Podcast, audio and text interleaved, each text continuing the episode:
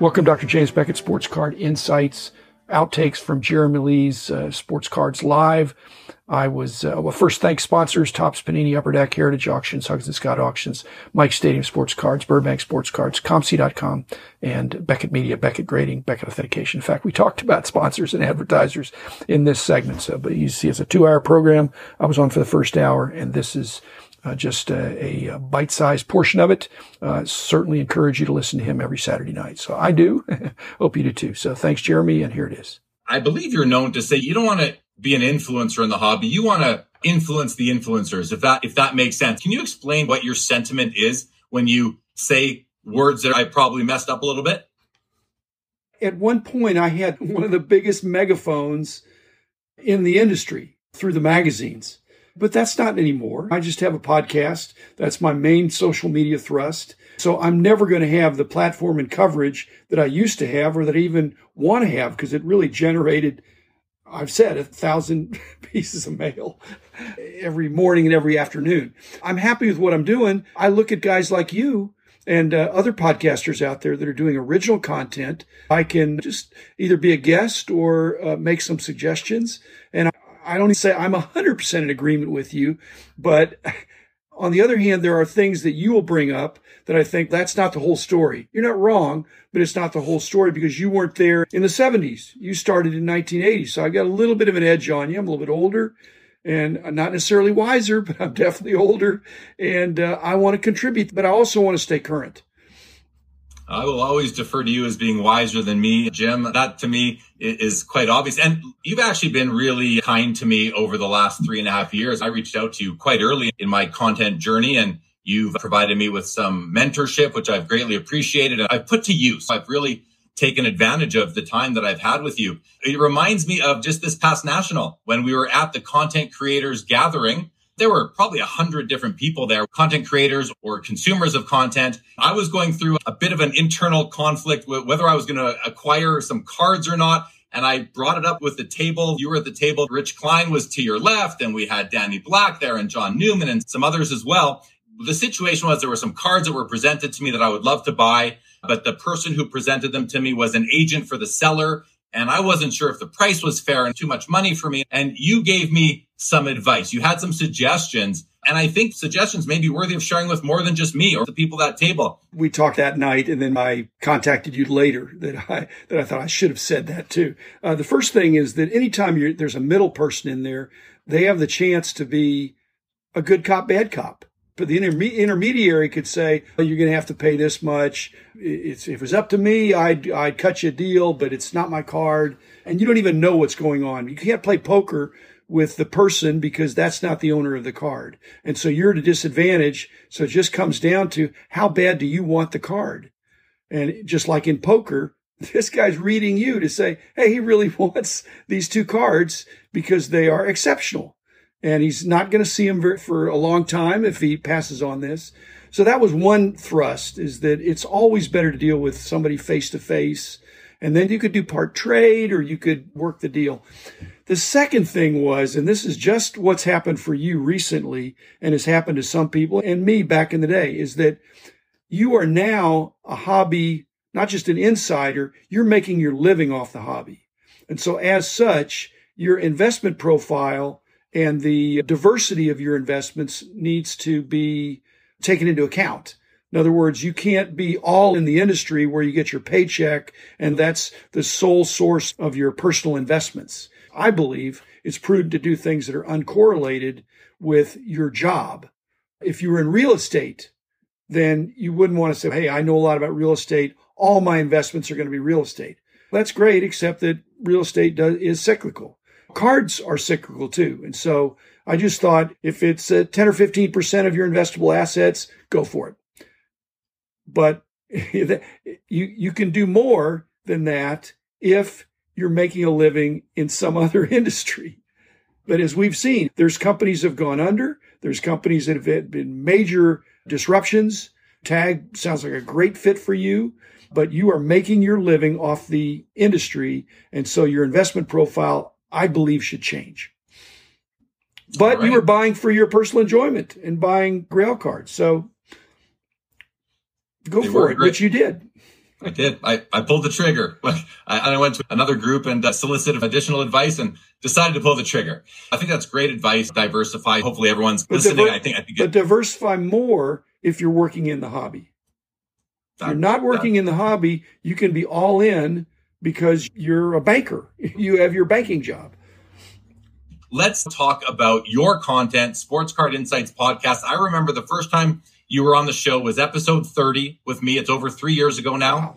This is episode 199 of what I refer to now as like the flagship show, Sports Cards Live, the Saturday night interview show. At that point, we're at like maybe episode 300 and something. Your goal back then was to get to 1,000 episodes of your 15-minute podcast, Sports Card Insights. You're past 1,000 now, Jim. When you were creeping up to 1,000, now you've passed it. What is your current plan or strategy for the podcast as you move past episode 1,000? I wouldn't say it was a goal. It was what I was agreeing to. The average podcast lasts 7 episodes. They come and they go. So my brand promise for this Sports Card Insights podcast was I was going to do 1,000.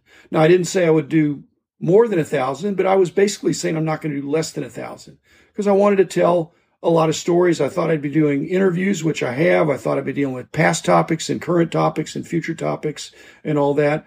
As I got closer to 1,000, I realized there's still more people to talk to, more issues, and there's stuff happening all the time. Not all of it is negative. There's positive news as well, and I'm having fun with it. And last Thanksgiving, I reduced my frequency. And I went to 3 times a week, and that really gave me a new lease on life. And I thought, 1,000 is in sight. I'm going to make that, but I'm going to enjoy it more if I do it a little bit less. I've said it's not always the greatest full-time hobby, but it's certainly the greatest part-time hobby. And so I made it a little bit more of a part-time thing, and I'm enjoying it more. The problem is I get too far ahead. I can't promise guests that I can get them on real quick. You may have the same problem because you're just doing once a week, but 3 times a week has really given me a new lease on life. If I get frustrated, maybe I'll decrease the frequency further. But I noticed Cage Lawyer, he got to 1,000 episodes. What did he do? He's restarted, and he's 3 times a week as well. He's not copying me because he's definitely his own man, but it was a good decision for me, and it probably was a good decision for Cage too. Yeah.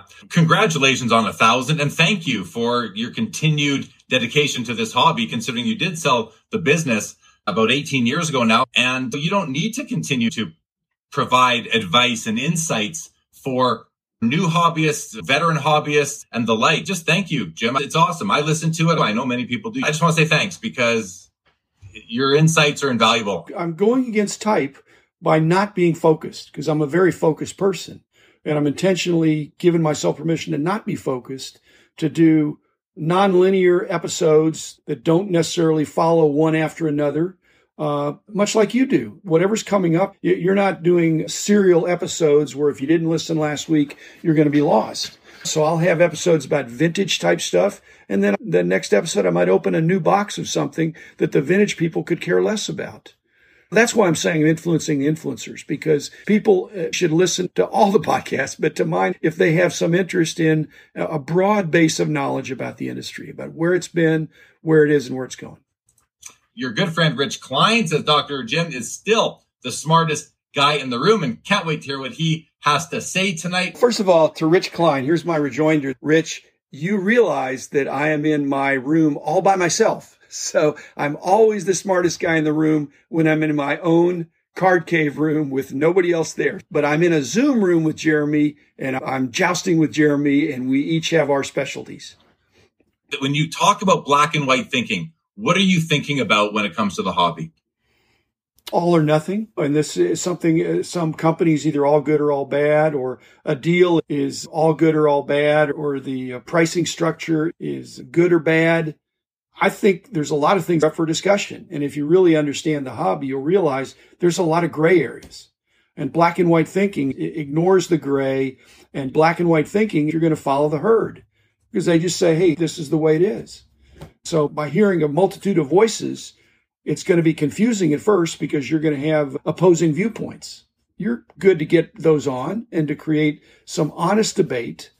That's healthy. That's how kids learn. That's how hobbyists learn. That's how you build your skill level, by seeing that no matter who the player is, no matter how great the GOAT is.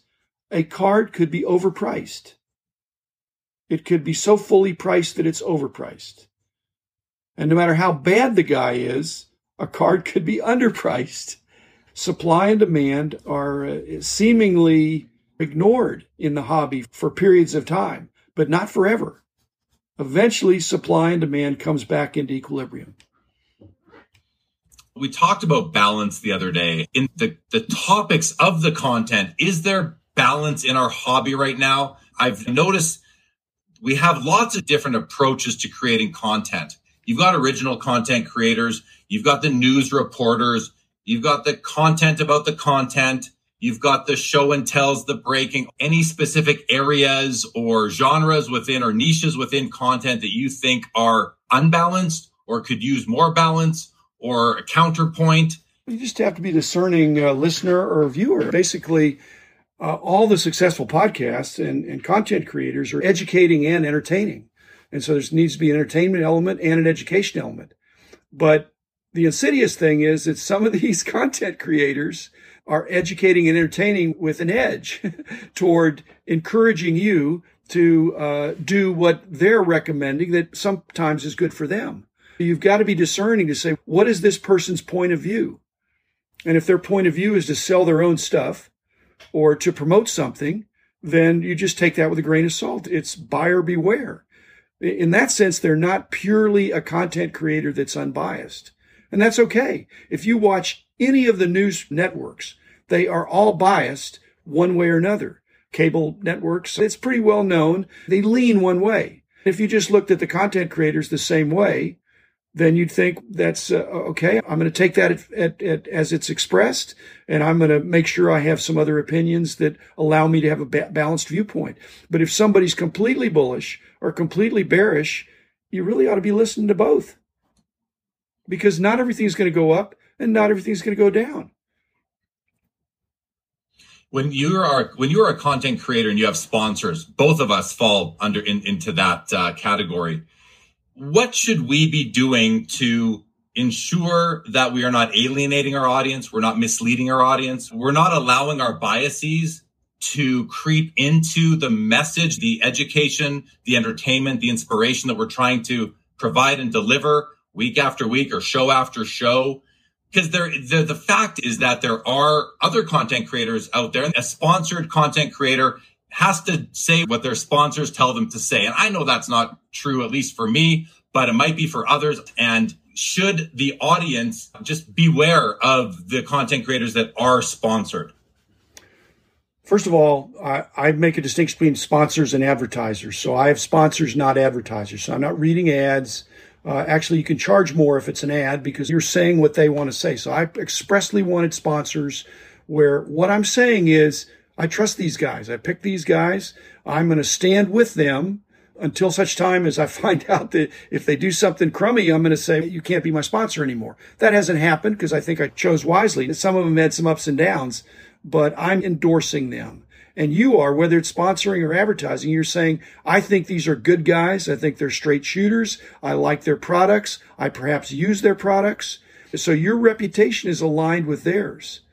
Not just them telling you what to do, you're telling them, saying, look, you want to be my sponsor, you've got to take care of the customers. You've got to keep your nose clean. And so I think you have power because you're the connection to the public. When you're saying, I believe in TAG, that means something. I'm standing with TAG. They have a great product.